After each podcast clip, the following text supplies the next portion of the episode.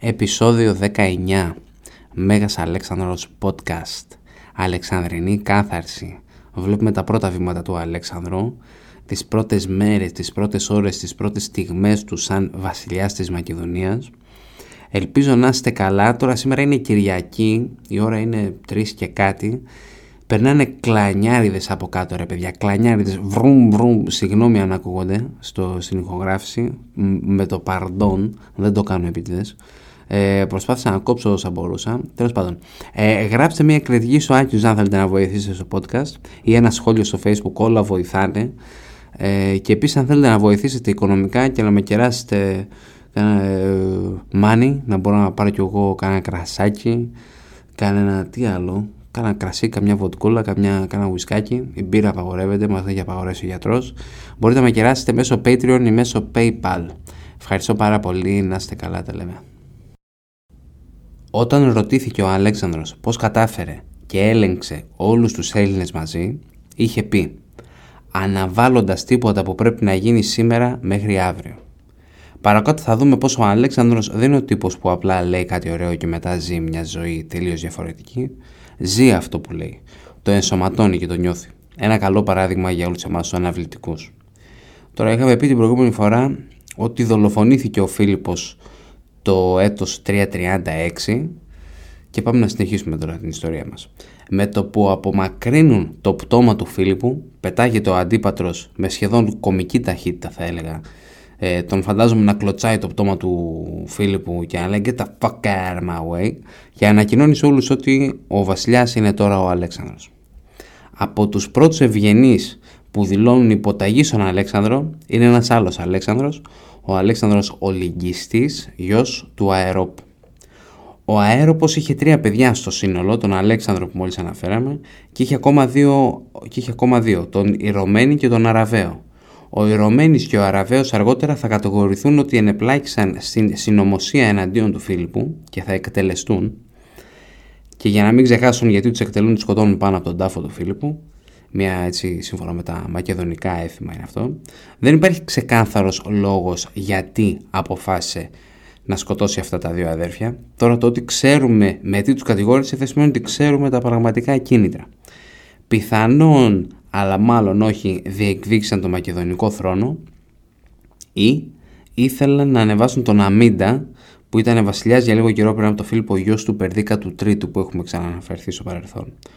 Τώρα ο Αμύντας δεν φαίνεται να είναι ο τύπος που θέλει το θρόνο, έτσι, έχει κάνει ζωάρα μέχρι τώρα, περνούσε μια ήρεμη και ξεκούραστη ζωή μέσα στο παλάτι της Μακεδονίας, αλλά ο Αλέξανδρος δεν θέλει να ρισκάρει και ξεφορτώνεται τους υποστηρικτές του χωρίς πολλά. Ο Αλέξανδρος ο Λυγκηστής τη σκαπουλάρει για τώρα. Το ότι ήταν ένας από τους πρώτους που τίμησε τον Αλέξανδρο σίγουρα θα τον βοήθησε, αλλά είναι και γαμπρός του Αντίπατρου, που σίγουρα και αυτό θα έπαιξε καθοριστικό ρόλο στην αντιμετώπιση του από τον Αλέξανδρο. Ο Αντίπατρος και ο Αλέξανδρος στην τωρινή φάση τώρα, όπως πάει το πράγμα, τα πάνε πάρα πολύ καλά. Οπότε εντάξει, τον άφησε για λίγο ακόμα. Γιατί δεν θα είναι για πολύ όμως, έτσι, θα τα πούμε στο μέλλον. Τώρα όλα αυτά δεν έγιναν την πρώτη μέρα. Πάμε λίγο να κάνουμε μερικά βήματα πίσω, να δούμε τι ακριβώς, ποιες ήταν οι πρώτες δουλειές του Αλέξανδρου. Η πρώτη του δουλειά ήταν να καθησυχάσει τους Μακεδόνιους πολίτες, που πριν από λίγο είχαν δει τον Φίλιππο να δολοφονείται μπροστά στα μάτια τους, έτσι, give him a fucking man for fuck's sake. Και για να πάρει τη στήριξη του λαού, τους ενημέρωσε ότι όλοι οι Μακεδόνες πολίτες θα εξαιρεθούν από όλες τις δημόσιες υποχρεώσεις, εκτός από τη στρατιωτική θητεία. Δηλαδή, δεν πληρώνει κανένας φόρο για λίγο καιρό μέχρι να έρθουμε στα ίσα μας. Αυτό άρεσε πολύ στο λαό και του έδωσαν τις ευλογίες του. Τώρα, αυτή η πράξη λέει πολλά για τον Αλέξανδρο. Ξέρουμε ότι δεν βρήκε πολλά λεφτά στο ταμείο όταν έγινε βασιλιάς.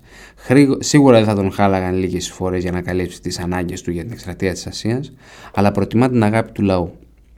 Μετά ήρθε σε επικοινωνία με πρέσβεις από ξένες χώρες και με τον λόγο του τους εντυπωσιάζει και τους καθησυχάζει ότι όλα θα πάνε καλά. Συνεχίζουμε με το ίδιο πλάνο. Οι εξόριστοι φίλοι του επιστρέφουν, τους είχε διώξει ο Φίλιππος, σας θυμίζω, Άρπαλο, Πτολεμαίο, Νέαρχο και κάποιους άλλους. Μετά τακτοποίησε τον τάφο του πατέρα του, όπου σύμφωνα με τα μακεδονικά έθιμα σκοτώνει τους 3 γιους του Παυσανία του Φωνιά, μαζί με το άλογο που πήγε να δραπετεύσει, και εδώ είναι που σκοτώνει και τους γιους του Αερόπου που είχαν πει στην αρχή, Ρωμένοι και Αραβαίο. Ένας που ξέφυγε από την Αλεξανδρινή κάθαρση ήταν ο Αραβαίος, ο ετεροθαλής αδερφός του Αλέξανδρου, που είχε ένα πρόβλημα, όπως έχουμε πει, δεν είμαστε ακριβώς σίγουροι, μάλλον κάποια νοητική καθυστέρηση. Τώρα έχουν ένα χρόνο διαφορά, οπότε θα έχουν περάσει πολύ χρόνο μαζί στη Μακεδονική αυλή. Τώρα ίσως γι' αυτό τον σκότωσε ή ένιωθε ενοχές που η μάνα του τον είχε δηλητηριάσει όταν ήταν μωρό, αν πιστέψουμε τον Πλούταρχο, ή πολύ απλά δεν τον βλέπει ως πιθανή απειλή. Όλα αυτά, αν κρίνουμε από αυτά που έχουμε βρει από τον τύμβο της Αμφίπολης, πρέπει να τα έκανε πολύ γρήγορα και μετά να ανέλαβε τα στρατιωτικά του καθήκοντα. Είχε πει ότι θα έφτιαχνε αργότερα ένα μνημείο που θα κόντραρε τις πυραμίδες της Αιγύπτου, αλλά η μοίρα του ετοίμαζε άλλα παιχνίδια. Αλλά καλά έκανε και έπραξε γρήγορα, γιατί ενώ είχε ενημερώσει τους απεσταλμένους από διάφορα μέλη της Κορινθιακής Συμμαχίας ότι ο βασιλιάς έχει αλλάξει μόνο στο όνομα, το πλάνο είναι το ίδιο, πάμε Περσία και τσουγαμάμε. Κάποιοι όταν επέστρεψαν στις πόλεις τους ξέχασαν τι είχαν τάξει στον Αλέξανδρο και λένε πάει, ο Φίλιππος πέθανε, τελείωσε και το θέμα με τους Μακεδόνες. Οι Αρκάδες, οι Αμβρακείς και οι Θηβαίοι διώχνουν τη μακεδονική φρουρά που είχε εγκαταστήσει ο Φίλιππος, αρνούνται ανοιχτά δηλαδή την κυριαρχία του Αλέξανδρου. Οι Βιωτοί φυγαδεύουν και τον Αμύντα, γιο του Περδίκα, που κατάλαβε τι γινόταν και λέει πάμε να φύγουμε από εδώ πέρα. Και είναι μαζί του επίσης ο Αμύντας, γιος του Αντίοχου. Πάνε από πόλη σε πόλη να βρουν υποστήριξη. Έχουμε στοιχεία που επιγραφές ότι πήγανε στον Οροπό και τη Λιβάδια. Λογικά θα πήγαν και Θήβα. Τη μεγάλη βαβούρα όμως την έκαναν οι Αθηναίοι και ειδικά ο Δημοσθένης. Καιρό έχουμε να μιλήσουμε για το φίλο μας. Ο Δημοσθένης 6 μέρες πριν από τον θάνατο του Φίλιππου είχε χάσει την κόρη του.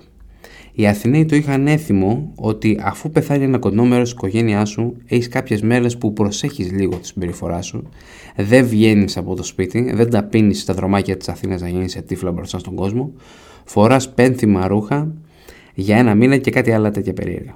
Όταν έμαθα από τους πράκτορες του στην Πέλα ότι έχει πεθάνει ο Φίλιππος, φόρεσε λευκά ρούχα και ένα στεφάνι στο κεφάλι του. Και ανακοίνωσε στον κόσμο που δεν ήξερε τίποτα ότι το αποκαλύφθηκε μέσω ονείρου ότι η Αθήνα σύντομα θα μάθει πολύ χαρμόσυνα νέα. Οι άλλοι φαντάζομαι το χάψαν. Λέει, θα είπαν αυτός πριν από λίγο έκλαιγε για την κόρη του και τώρα κάνει πορεία μέσα στην Αθήνα. Θα πρέπει να είδε και γαμπό τα όνειρα. Αργότερα έφτασαν νέα από τις Αιγές και έκαναν το Δημοσθένη Θεό, που λέει ο λόγος. Αυτός θα μας σώσει, του μίλησε ο Δίας στο όνειρό του και άλλα τέτοια. Ψηφίζουν μάλιστα να τιμήσουν το δολοφόνο, τον Παυσανία, με χρυσό στεφάνι. Αυτό λέει πολλά για τα αισθήματα των Αθηναίων ως προς τους Μακεδόνες. Ο Δημοσθένης ξέρει ακριβώς τι παίζει στην Πέλα και στις Αιγές.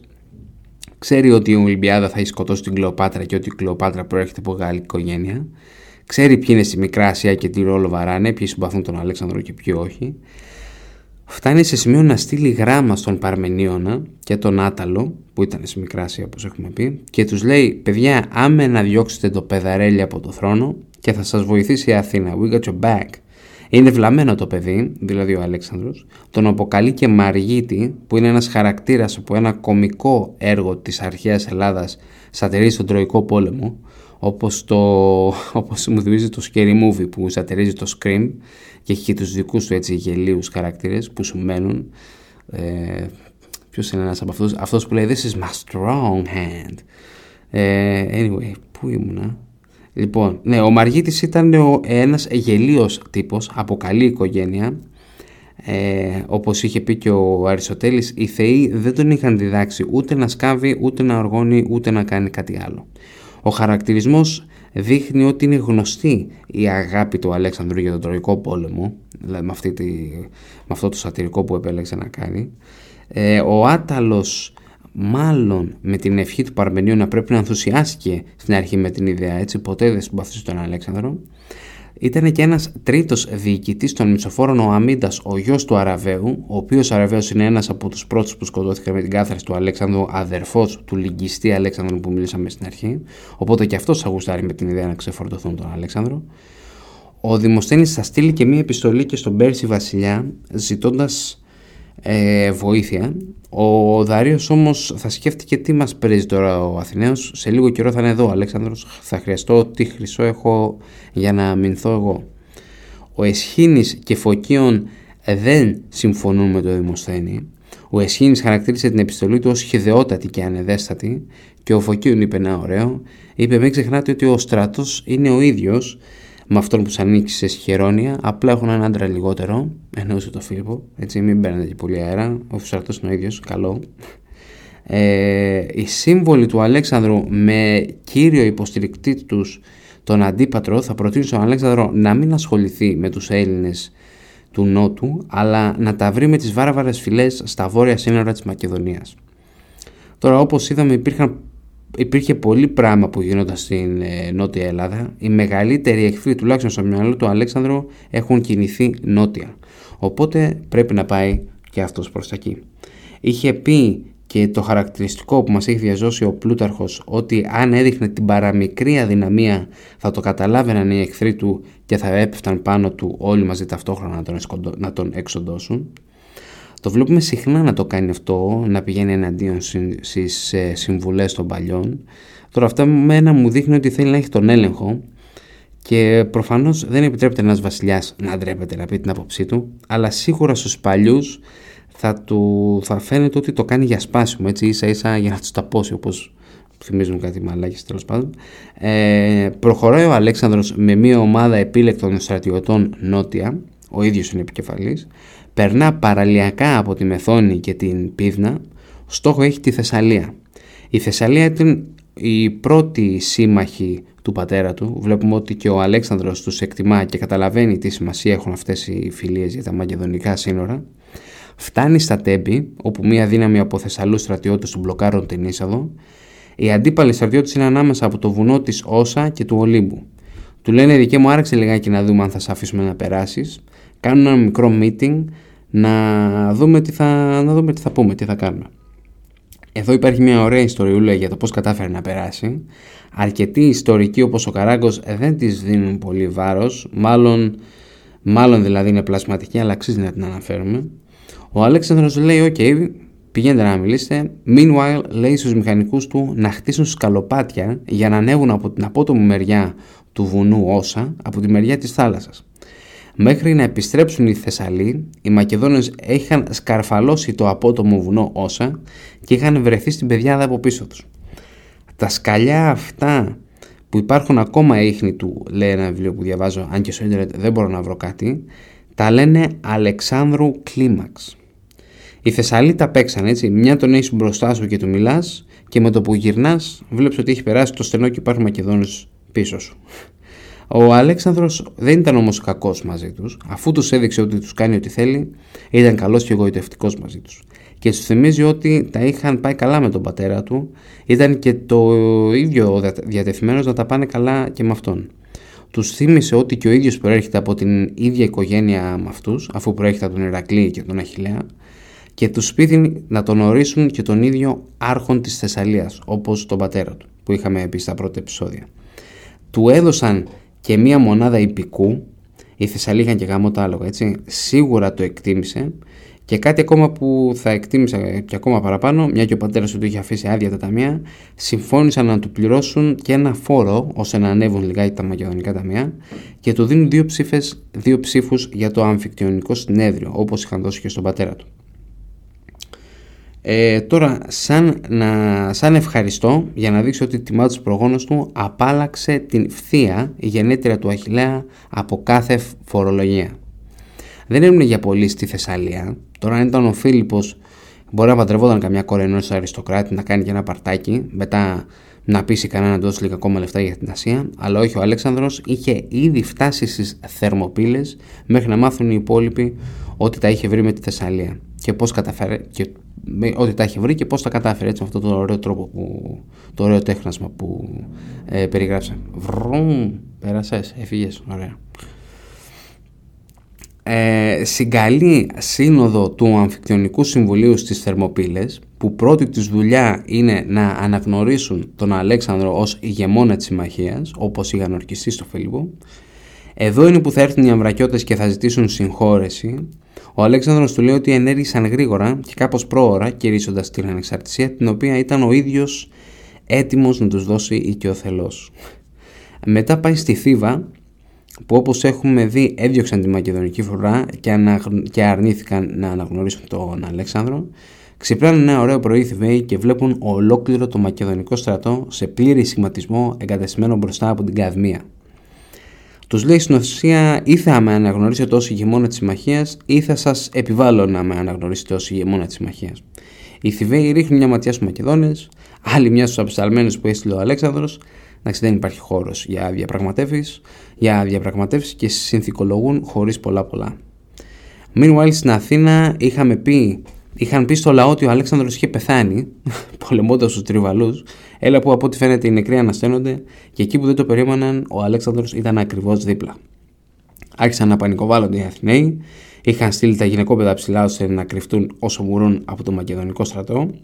Οι Αθηναίοι θα στείλουν απεσταλμένους να μιλήσουν με τον Αλέξανδρο, όπου στην αρχή τους λέει ότι έκαναν μαλακία που δεν τον ακολούθησαν, αλλά θα τους συγχωρέσει.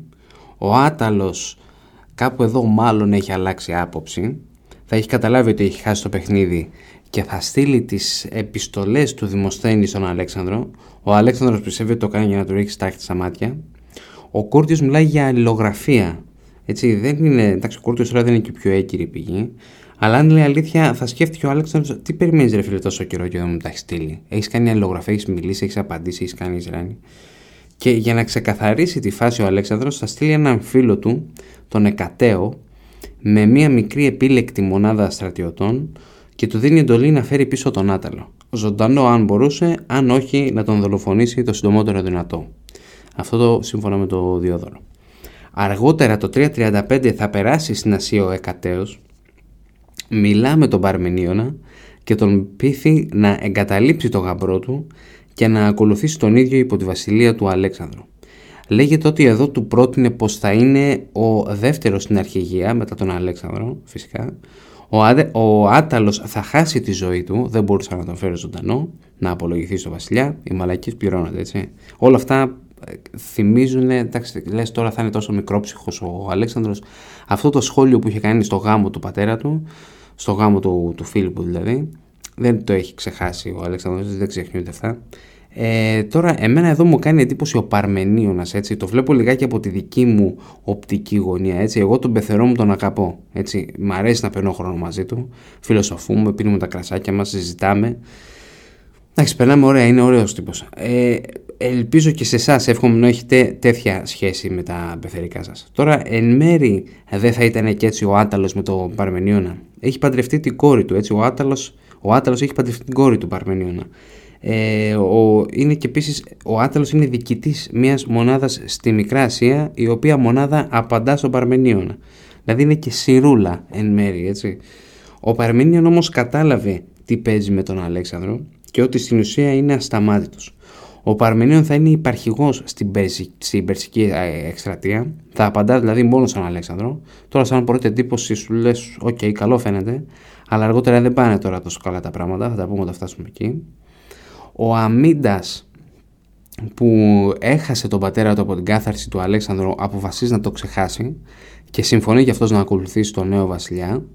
Θα του δώσει και διοικητικές θέσεις σε δευτερεύον θέματα, αλλά δεν πάβει να του δείχνει εμπιστοσύνη. Καλεί ο Αλέξανδρος σε σύνοδο το κοινό των Ελλήνων, τόσο τα κράτη που συμφωνούν με τη δική του κυριαρχία και κράτη που δεν συμφωνούν. Οι περισσότεροι συμφώνησαν με την κυριαρχία του Αλέξανδρου, οι μεγαρείς του δίνουν και την ιδιότητα του πολίτη. Τώρα αυτό ίσως φάνηκε λιγάκι αστείο στον Αλέξανδρο, το είχαν κάνει και οι Αθηναίοι, αλλά και πάλι ορισμένοι έψαχναν τρόπους να τον βγάλουν από τη μέση. Ωστόσο όμως θα κάνει ένα σχόλιο που έχει μείνει. Οι μεγαρείς μέχρι τότε είχαν μόνο παραχωρήσει την ιδιότητα του πολίτη στον Ηρακλή και τώρα τη δίνουν στον ίδιο.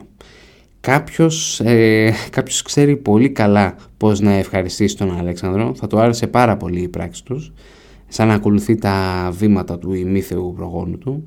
Οι Σπαρτιώτες του λένε ότι δεν είναι στο DNA τους να επιτρέψουν σε ξένο ηγέτη να τους διοικεί, όπως και κάποιες πόλεις της Αρκαδίας είπαν ότι δεν γουστάρουν. «Οκ, λέει ο Άλεξ, δεν θέλει να τους το επιβάλλει, το μόνο που θέλει να τα βρει με τους υπόλοιπους και να αφήσει την Ελλάδα σε μια κάπως ήρεμη φάση». Για να σιγουρευτεί για τη σωστή συμπεριφορά τους, θα τοποθετήσει φιλομακεδόνες στην ηγεσία των κοντινών κρατών, κυρίως στην Αχαΐα και στη Μεσσηνία. Οι διορισμοί έγιναν πριν ανανεώσουν τη συνθήκη της συμμαχίας, στο όνομα του Αλέξανδρου, γιατί παραβίαζε έναν όρο της συνθήκης ότι καμία πόλη δεν θα αναμειγνύεται στις υποθέσεις των άλλων κρατών. Βλέπουμε τον Αλέξανδρο να καλύπτεται έτσι, δεν αφήνει τίποτα στην τύχη. Τα υπόλοιπα κράτη κατάλαβαν τι έκανε ο Αλέξανδρος, αλλά δεν μπορούσαν να κάνουν και κάτι, δεν μπορούσαν να κάνουν και πολλά. Ο Αλέξανδρος, για να ενθαρρύνει τα υπόλοιπα μέλη του κοινού, θα καλέσει έναν κύριο να μιλήσει από την Έφεσο. Ανακοινώνει ότι μιλά ως αντιπρόσωπος των Ελλήνων της Μικράς Ασίας και παροτρύνει τον Αλέξανδρο να προχωρήσει στον απελευθερωτικό αγώνα για λογαριασμό τους. Τώρα, λιγάκι cringe που δείξει στο μαλακές του YouTube, μου φαίνεται, είναι λιγάκι cringe, έτσι, θα έκανε μπαμ ότι ήταν αισθημένο, αλλά ωραίο, ενδιαφέρον αυτό, τέλος πάντων. Ο Αλέξανδρος τα είχε σκεφτεί όλα, έτσι, neat freak. Παρουσιάζει μάλιστα στα έθνη λεπτομερώς πώς θα βοηθήσει το καθένα. Τους είπε για τη μισοδοσία των στρατιωτών, μία δραχμή τη μέρα για ένα απλό στρατιώτη. Αν ήσουν δεκαδάρχης, έπαιρνες 40 δραχμές το μήνα. Αν ήσουν δημιουργητής, υπεύθυνος δηλαδή για 30 άντρες, έπαιρνες 80 δραχμές τη μέρα. Αν ήσουν στους υπείς, έπαιρνες 60 δραχμές. Όχι, 80 δραχμές το μήνα, και 60 δραχμές μισθό το μήνα. Τους είπε και πόσα σιτηρά θα στέλνουν για να συντηρηθεί ο στρατός. Οι Αθηναίοι το παίζουν, αφού το παίζουν τόσο καλή στην ναυσιπλοεία που δεν μπορεί να σου αρνηθεί κανείς, είχαν την υποχρέωση να προμηθεύουν τον Αλέξανδρο με ναυτικά εφόδια και πλοία. Ο Δημοσθένης λέει ότι δεν τον σταματά τίποτα στην ουσία από το να επιτεθεί στην Αθήνα με τη δύναμη που θα του δώσουν. Τώρα, πόσο γαμάτος όμως είναι ο Αλέξανδρος που τον αφήνει και μιλάει έτσι. Τύρανο τον ανεβάζει, τύρανο τον κατεβάζει, αλλά το ότι του επιτρέπει να μιλήσει δεν το εκτιμά. Αλλά εντάξει, τέλος πάντων, οι Αθήνοι δεν έχουν άλλη επιλογή. Συμφωνούν με τον Αλέξανδρο και δέχονται να του στείλουν ό,τι και αν χρειαστεί. Και μην ξεχνάμε ότι ο Αλέξανδρος είναι μαζί με το στρατό του, έτσι. Αυτό και μόνο δεν σου δίνει πολλές επιλογές. Αν βλέπεις τώρα το στρατό των Μακεδόνων μπροστά σου, ναι, Αλέξανδρε, ό,τι και αν ζητήσεις, εγώ θα στο δώσω, θα σε φτιάξω, μη μου αγχώνεσαι. Και κάπως έτσι λύγει το πρώτο συνέδριο της Κορίνθου με ηγεμόνα τον Αλέξανδρο. Ανανεώθηκαν οι συνθήκες με τη Μακεδονία επί αορίστων, όπως και με τον Φίλιππο, και έβαλαν και τον όρο ότι θα ακολουθήσουν τους απόγονους του Αλέξανδρου. Και αυτό είναι το επεισόδιο, ελπίζω να σας άρεσε. Στο επόμενο επεισόδιο θα μιλήσουμε για το Διογέννη, γιατί είχαν μια θρυλική συνάντηση με τον Μέγα Αλέξανδρο κάπου εδώ κοντά. Θα τα πούμε, ελπίζω να είστε καλά ρε παιδιά. Γράψτε κριτική στο iTunes άμα σας άρεσε το επεισόδιο και ακολουθήστε με όπου και θα λάβετε και μια κούπα δώρο από μένα, και ακολουθήστε με και στο Facebook στο megasalexandrospodcast.gr, like και share, και σας ευχαριστώ πολύ, να είστε καλά.